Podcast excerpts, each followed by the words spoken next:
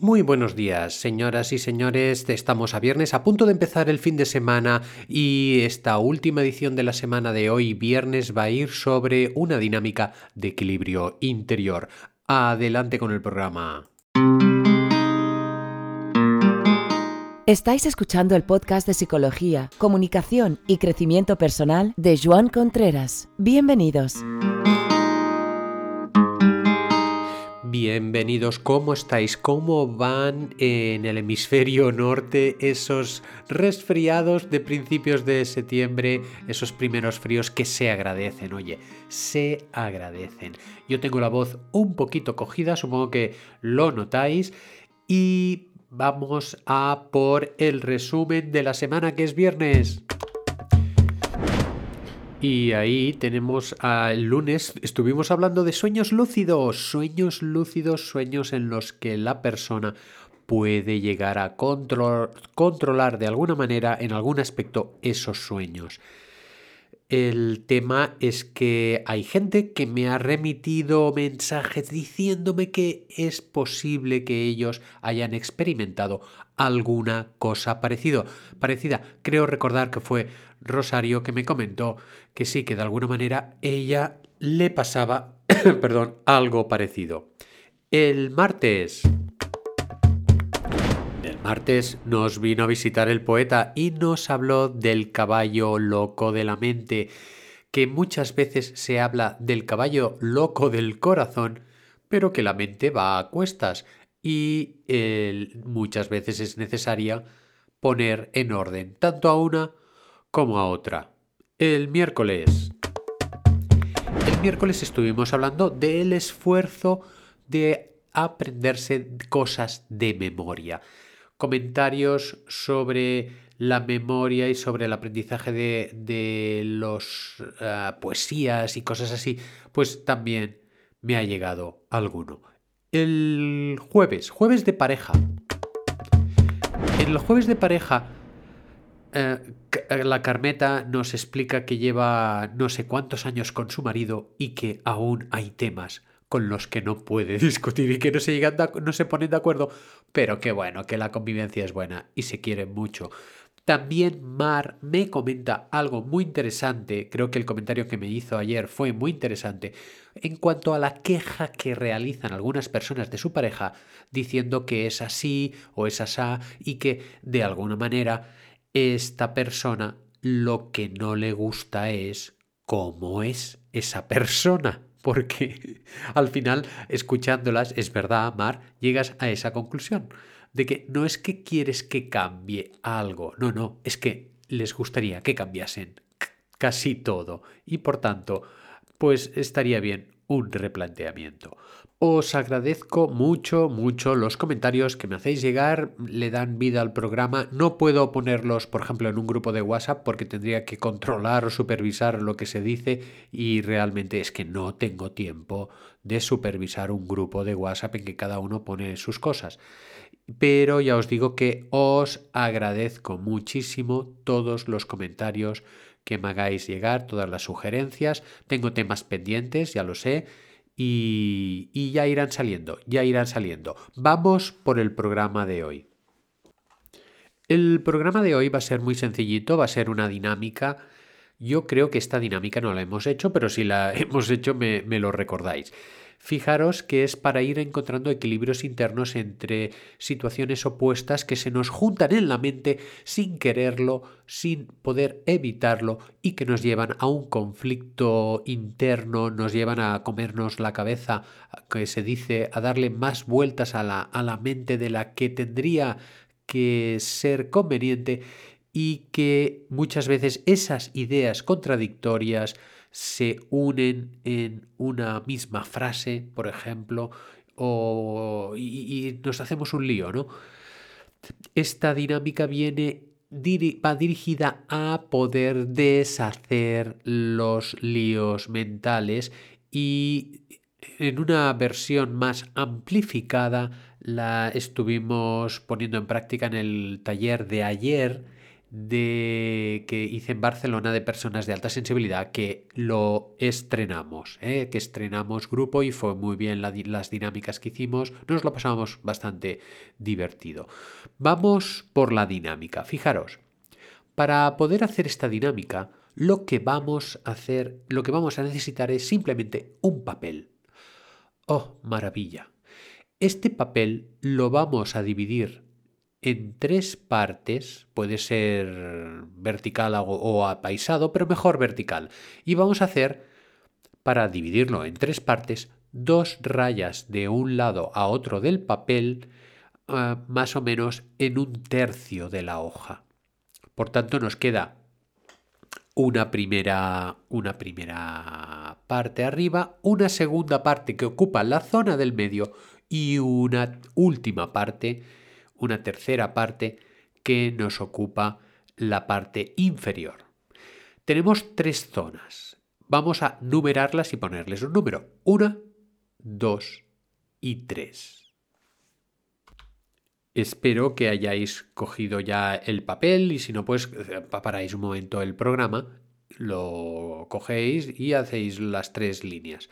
En la zona número uno vamos a poner una frase que se llama tengo que. Muy sencillito, tengo que. En la zona número 3, en la inferior, vamos a poner me gustaría. Y a partir de ahora, cerráis el programa, lo paráis un momento y ponéis lo primero que se os venga a la mente, lo primero que se os venga a la mente en el apartado número 1 y en el apartado número 3. Por ejemplo, a mí lo primero que se me ocurre ahora a estas horas de la mañana en el apartado número 1 es tengo que seguir haciendo los ejercicios de inglés, me gustaría ah, leerme un par o tres de libros que tengo ahí en la recámara, tengo que, eh, bueno, una serie de obligaciones que se me ocurren ahora por ahora, que no es tanto por satisfacción o por placer, sino por mantener, pues en este caso, mi ritmo de aprendizaje o por hacer situaciones que, necesito hacer porque es una obligación. En el apartado número 3, pues pondría, tengo ganas de irme a hacer un viaje a Sudamérica, que tengo muchas ganas, eh, porque ya hace tiempo que no voy o me gustaría hacer una bicicleta, un viaje en, en cicloturismo con algunos amigos o con la familia, que lo hemos hablado. Me gustaría hacer, yo qué sé, eh, clases para aprender algún deporte. Y una vez que tenemos rellenado la parte número 1 y la parte número 3, vamos a rellenar la parte número 2. El título de la parte número 2 es Me conviene. Entonces vamos a poner el título Me conviene en la parte número 2, en la de central, eh, que antes he dicho tres, tres líneas y son dos líneas, en la parte central. Y no vamos a poner nada, simplemente vamos a tomar el papel entre nuestras manos, vamos a ver por encima lo que hemos puesto en el apartado superior y en el apartado inferior y lo vamos a respirar. Vamos a hacer una ojeada general a, lo que hemos puesto. Podemos clasificar las cosas por temas y vamos a valorar hasta qué punto le doy yo importancia o demasiada importancia a esas obligaciones y hasta qué punto en el apartado de me gustaría lo veo como imposible o excesivamente difícil de llegar a hacer. En mi caso, poniéndome como ejemplo, es hasta qué punto es importante la obligación de leerme esos dos o tres libros y hasta qué punto, en el apartado número 3, es lejano ese viaje o es casi imposible. Como lo puedo ver yo ahora, ¿no? Por el tema del trabajo y todo esto. Fijaros que lo que estamos haciendo ahora es ir relativizando las obligaciones en su necesidad de ser ejecutadas, e ir relativizando también mm, los gustos, las preferencias, los deseos, en cuanto que muchas veces se nos quedan como imposibles o muy difíciles, como muy lejanos de, ay, me gustaría pero no puedo. Entonces voy también a relativizar ese no puedo o es muy difícil. Lo voy a relativizar. Cuando estamos pensando y no tenemos un interlocutor al lado, nuestra mente fácilmente se nos va a los extremos y las obligaciones se convierten en obligaciones enormes y los deseos a veces se convierten en deseos enormes que no se pueden realizar. Por tanto, vamos a relativizar con esa fórmula, con esa frase de ¿seguro que es tan importante que yo me lea esos libros? ¿Seguro que es tan difícil que yo me vaya ahora de viaje? Seguro. Y voy a dejar un pequeño silencio para que aflore mi sabiduría inconsciente. Realizamos un par de respiraciones profundas. Y en el apartado segundo me conviene, empiezo a sacar conclusiones. Si es que me surgen, si no me surgen, las dejo para otro día en que esté más inspirado. Y si me surgen alguna, la idea es que en me conviene pueda yo poner situaciones que esté entre uno y otro. Por ejemplo, pues me conviene quizás hacer un viaje, aunque no sea a Sudamérica. Y ya pues te quitas un poquillo el gusanillo ese y el viaje a Sudamérica lo dejas para el verano. O me conviene, en vez de leer, eh, eh, tener la obligación de leer esos tres libros, pues me conviene simplemente leer el más pequeño. Solamente uno y los otros dos los dejo ya pues para el año que viene. Y el efecto que se produce, como estáis viendo ahora mismo, es el de respiración, es el de oxigenar los extremos que surgen en la mente y que muchas veces sin querer, sin darnos cuenta, nos atosigan, nos atenazan, nos ahogan y nos ahogamos en nuestros propios o nuestras propias obligaciones, en nuestros propios deseos insatisfechos. Y es un proceso mental interno nuestro. Fijaros cuando ya añadimos a todo esto las obligaciones o lo que nos viene desde fuera.